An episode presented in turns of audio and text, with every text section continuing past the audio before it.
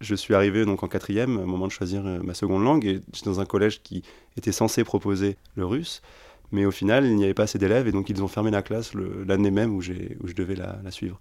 J'aurais pu choisir une, autre langue vivante, mais j'étais vraiment décidé à, apprendre le russe, et donc euh, finalement, je suis passé par le, CNED pour apprendre donc la, langue à distance, et donc en fait, j'ai beaucoup travaillé à la maison avec mon père, et ce qui était finalement assez, euh, assez chouette et assez je garde un souvenir euh, vraiment unique, c'est que mon père, en fait, a toujours parlé cette langue avec ses parents, mais il ne l'avait jamais apprise, donc il était analphabète. Et au final, il a appris à lire le cyrillique et il a appris les bases, en fait, euh, de la grammaire aussi et de l'écriture avec moi. Vous écoutez Retour à la langue, un podcast de Catherine Decopé.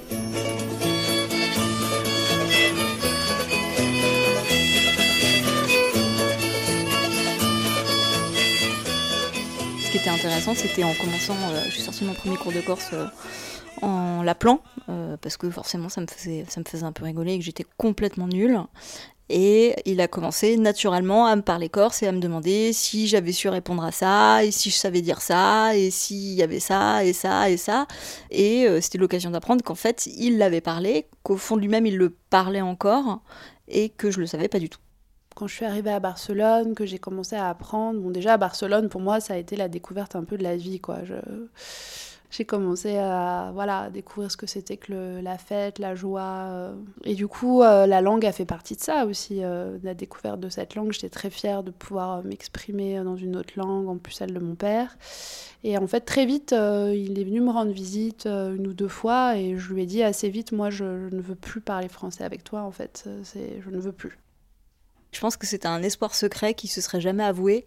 Il était hyper fier, il était hyper content. J'avais ouvert la boîte de Pandore, mais sauf qu'il y avait que des bonnes choses qui sortaient. Et surtout, ça a eu un double effet, étant donné que ma mère, qui, elle, pour le coup, parlait basque et nous en avait transmis euh, des choses, le parlait plus du tout pour des raisons euh, affectives. Le simple fait que je dise que j'allais en cours et que j'apprenais le corse, ça l'a remise dans le Pays basque et dans la volonté d'y retourner et de nous transmettre des choses. Et du coup, vous avez aussi envie d'apprendre le basque? Ah oui, j'ai très très envie. Bah, ça, le problème, c'est que je crois que c'est encore plus compliqué que le corse, donc euh, ça va être chaud. Ça n'a pas été simple parce que bah, on sait très bien que la langue de la rencontre, de l'éducation, c'est compliqué de la faire évoluer. Très souvent, il revient au français et j'essaye de le remettre vers l'espagnol. Donc, donc mon père a, mis un peu de temps à s'habituer à me reparler dans, dans sa langue. C'est là où j'ai découvert que mon père avait un accent, ce que j'avais jamais perçu. Euh, je m'en suis rendu compte très très tard en fait, en l'écoutant parler en français. Je me suis dit, mais en fait, mon père n'est pas du tout français d'origine quoi. Votre père, il maîtrise le français ou non? Il, Si, il le maîtrise, mais il, a, euh, il, euh, il est avocat. Il a un vocabulaire technique dans le domaine du droit qui lui permet d'avoir des discussions évoluées sur la question. Mais il, il, a un accent très marqué. Il peut faire des erreurs grammaticales, avoir des tournures de phrases maladroites. Et euh, quand on sort du domaine du droit et qu'on va avoir une discussion poussée sur quelque chose, il n'est pas aussi à l'aise que qu'on a. Et en fait, alors là, voilà, maintenant, il y a quelque chose qui me revient à l'esprit, qui est pour moi super important, c'est que, en fait, avec ces langues-là qu'on maîtrise euh, un peu, mais pas totalement ou quoi, il y, a une altération de la personnalité. Et ça, c'est quelque chose. C'est-à-dire que finalement, je, je pense que je, je ne peux pas connaître totalement mon père à cause de ça.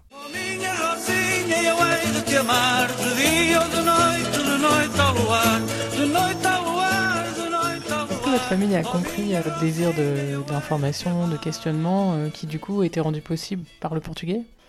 Bah, ils étaient contents que je parle portugais. Hein. Après, euh, moi j'avais une question par rapport au passé politique de mon grand-père paternel. Donc la famille de ma mère disait qu'il était informateur pour la police politique de Salazar, quand même. Évidemment, la famille de mon père disait non, non, non, mon père disait c'est pas vrai, puis...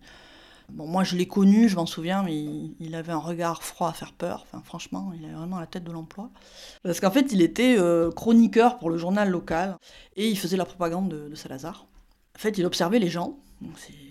Était payé pour ça, j'imagine. Il prenait des notes sur son calepin, et puis après, il allait rapporter ouais, un tel a dit ça, un tel a dit ça, un tel a critiqué l'Estado Novo, qui était l'État nouveau, le nom du régime de Salazar.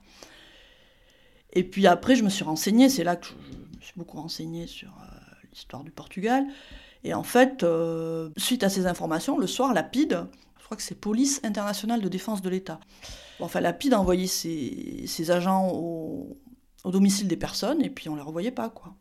En fait, euh, une fois j'étais à Lisbonne avec l'espoir de, de, retrouver les archives, mais tout a été brûlé la nuit de la révolution des œillets. Donc j'ai aucun moyen de vérifier. Mais dans ma tête, je suis quasi sûre que, c'est vrai. quoi.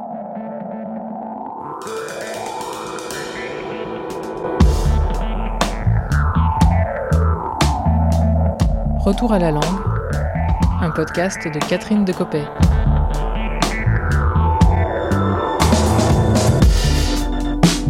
La suite dans l'épisode 5.